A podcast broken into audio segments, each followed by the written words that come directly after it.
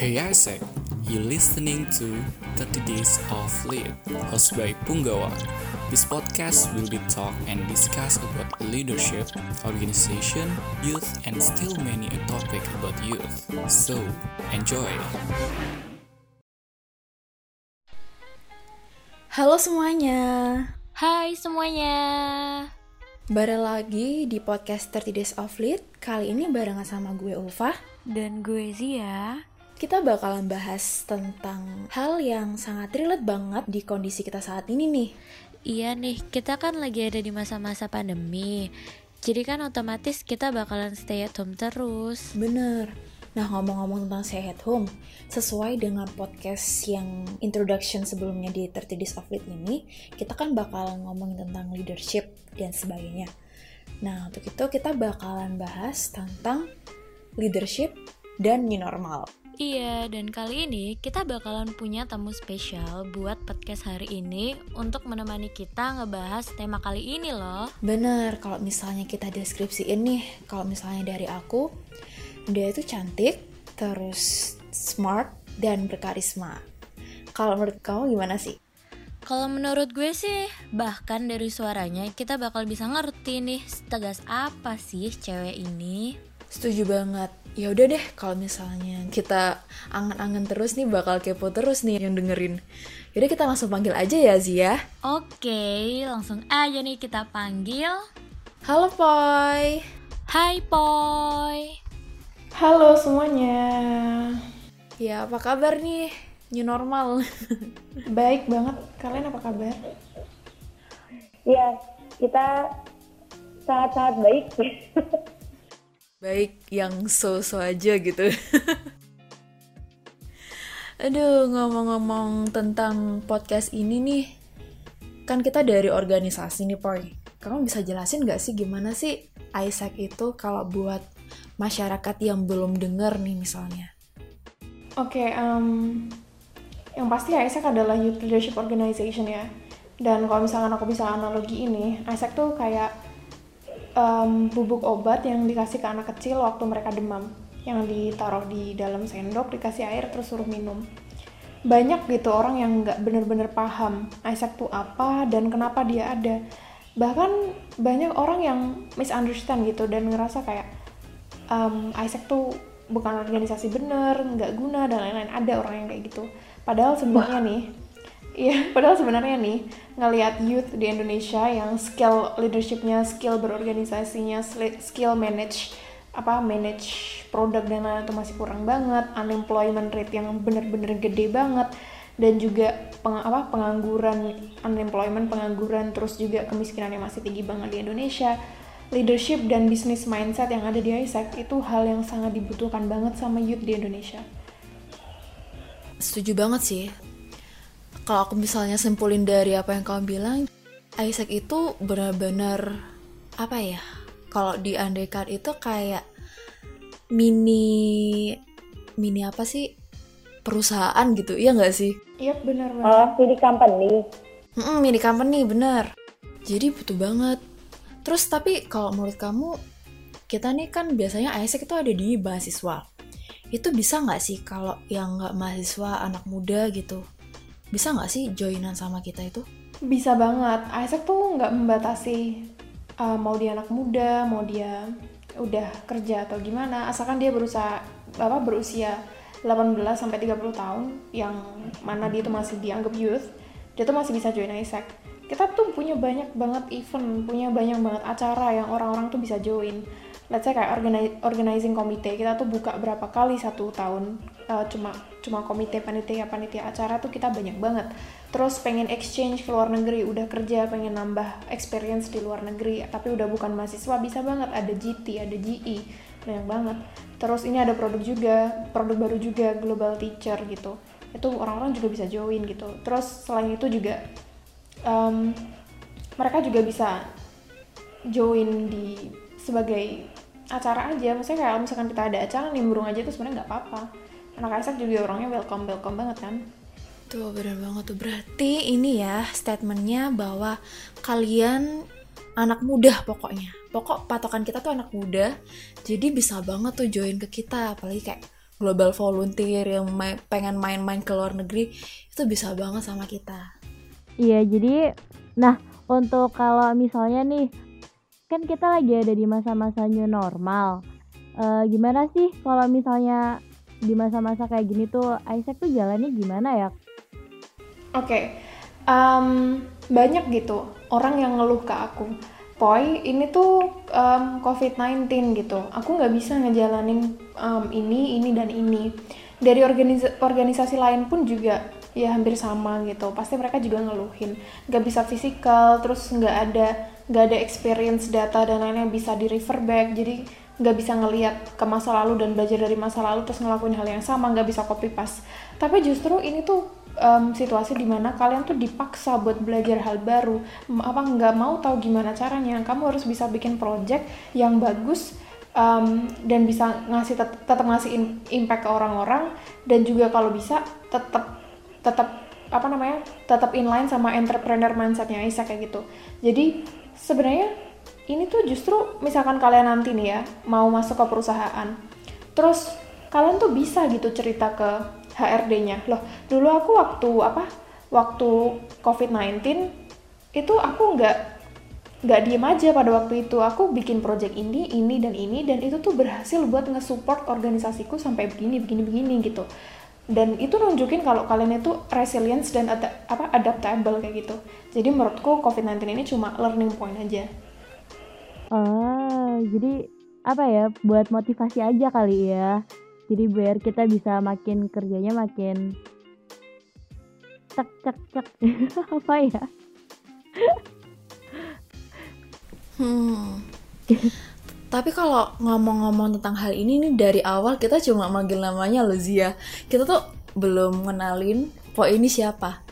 Nah, Ya, karena kita kenapa sih tanyanya tentang Isaac itu ke Poi? Nah, kalau kalian boleh tahu nih, jadi Poi ini di sini tuh jadi presiden of Isaac in UNED. Nah, jadi kalau dibilang namanya juga presiden, jadi kayak ketua organisasinya kita gitu loh. Tapi uh, kalau ngomong-ngomong new normal ya, Poi.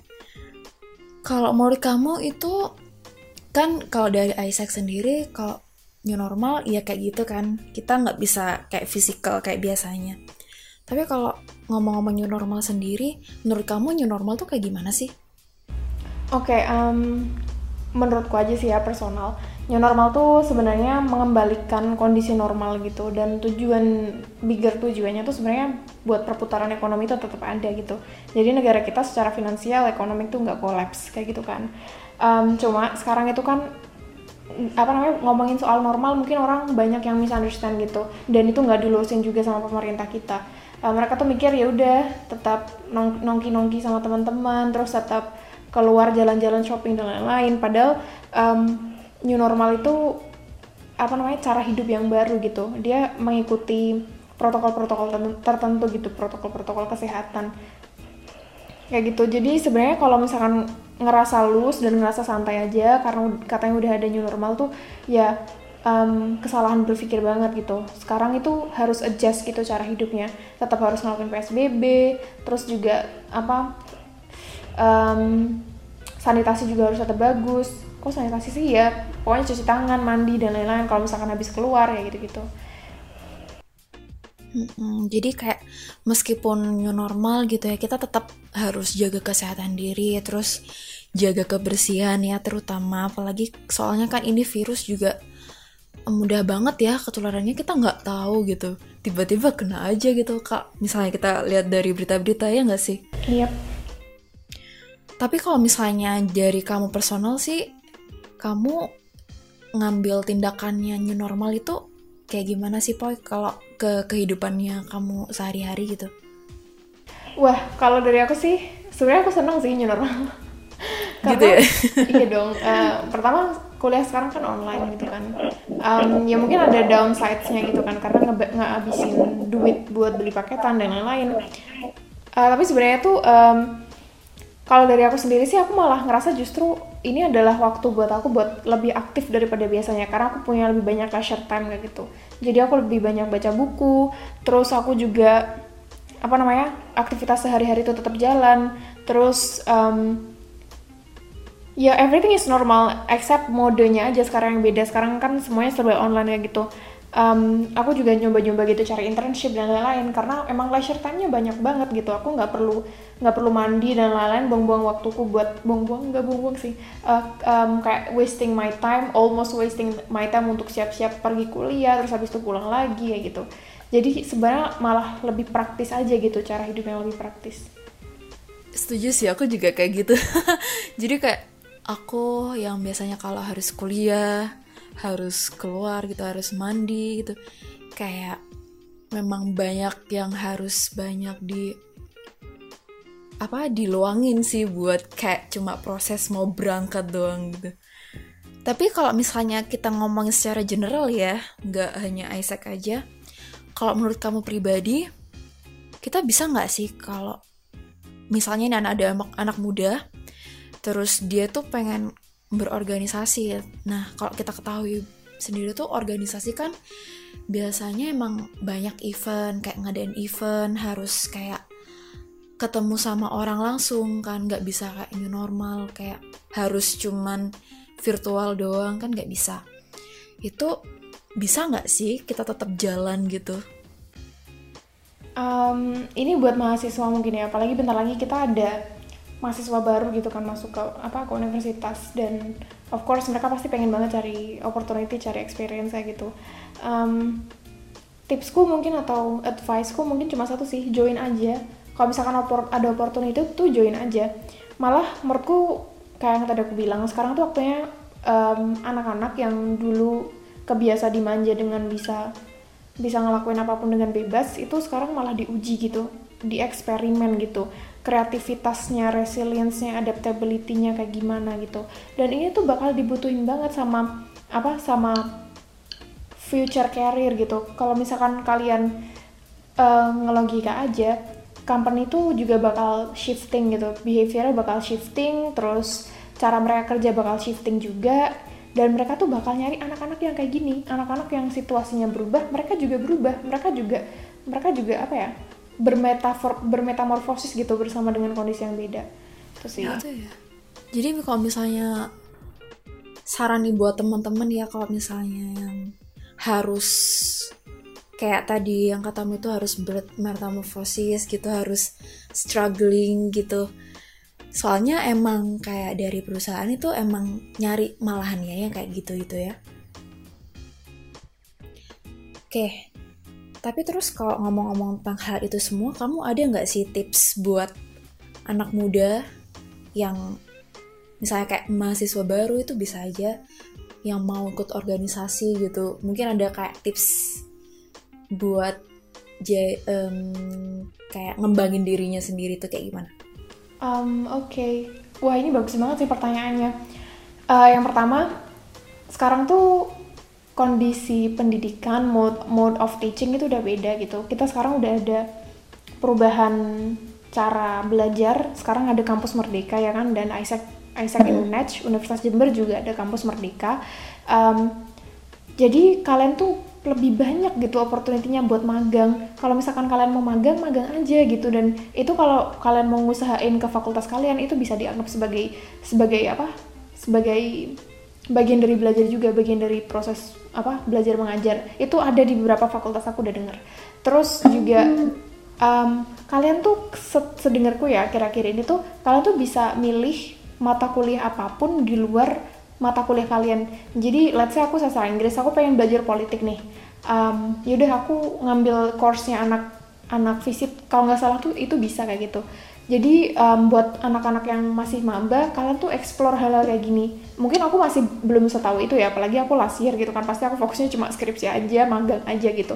Tapi anak-anak yang baru, ya coba ini opportunity yang kayak gini tuh di-explore kira-kira mana yang bisa dipakai dan mana yang nggak bisa.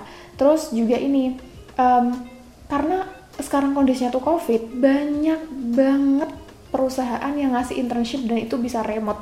Dan you know what, mereka tuh ngasih apa ngasih um, gaji itu satu bulan tuh nggak main-main kayak 2 juta, 2 juta setengah, 3 juta kayak gitu. Jadi karena waktunya sekarang lagi leisure dan kalian juga pastinya dari SMA udah banyak banget experience ya, kenapa nggak diambil kayak gitu? Itu sih. Iya bener banget aku kalau baca-baca juga sih kayak tentang job requirement itu aku juga cari-cari itu emang lagi banyak banget kayak di apa sih ya banyak kayak di di website-website itu job requirement yang enggak untuk selamanya. Jadi kan cocok banget buat kita kita yang kayak dibilang gabut gitu ya. Tapi kamu juga udah nyoba gak sih pokoknya kayak cari-cari tentang kayak job-job gitu mungkin? Um, iya pastilah. Apalagi aku kan emang udah udah mau lulus kan ya, udah ada Isaac, udah ada semuanya. Jadi aku udah mulai mikirin apa namanya, kira-kira aku mau kerja ke mana dan passionku tuh di mana kayak gitu. Jadi aku udah mulai itu juga. Terus um, mungkin ini sih, kalian tuh pasti punya gitu sesuatu yang kalian suka. Let's say aku, aku tuh suka baca dan aku tuh suka nulis. Jadi selama apa selama ada COVID-19 ini aja aku udah nge- ngehabisin 5-6 buku kayak gitu. Terus juga Keren banget. Iya lumayan banyak. Terus em, tapi ini lama juga sih, jadi lumayan dikit juga kalau misalkan dibandingin dengan waktu leisureku ya. Terus aku juga nyoba-nyoba internship gitu dan itu tuh banyak banget di LinkedIn. Kalian tinggal search aja mana Kaliber juga ada, Cleans juga ada gitu. Dan mereka tuh nawarin pekerjaan remote kayak gitu. Jadi dicoba-coba aja kayak gini. tuh buat kalian-kalian nih yang bilangnya gabut di rumah itu bisa tuh cari-cari ya jadi biar kayak ada kerjaan gitu. Kan kalian nggak bisa ke mana-mana nih. Itu bisa tahu-tahu diem-diem dapat duit. Tapi meskipun kita nggak mikirin duitnya kita kan juga dapat perlu banget pengalamannya gitu. Jadi tapi kalau misalnya dari universitas sendiri kan kalau misalnya kita mahasiswa tuh ada ini ya kan kayak magang tersendirinya kan. Kamu tetap ini nggak sih?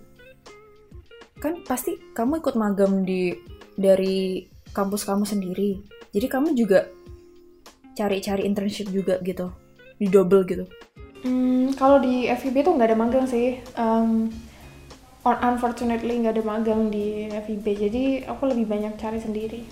Hmm, gitu. Oh iya, dan di ISEC tuh ada itu, ada opportunity buat jadi NST, National Supporting Team, dan itu tuh hampir sama sih kayak magang, jadi bisa banget itu diambil juga. Ya, kalau misalkan ada yang pengen join ISEC, join aja. ISEC tuh opportunity banyak banget. Eh, tapi kalau misalnya ngomong-ngomong tentang NST ya National Supporting Team itu bisa nggak sih buat umum atau harus kayak anak Isaac aja gitu Kalau misalkan NST sih, unfortunately ya, itu emang bener-bener cuma buat em, eh, anak-anak Isaac aja gitu. Tapi nggak, yang bagusnya itu adalah waktu kamu udah purna Isaac pun kamu masih bisa tetap nyoba.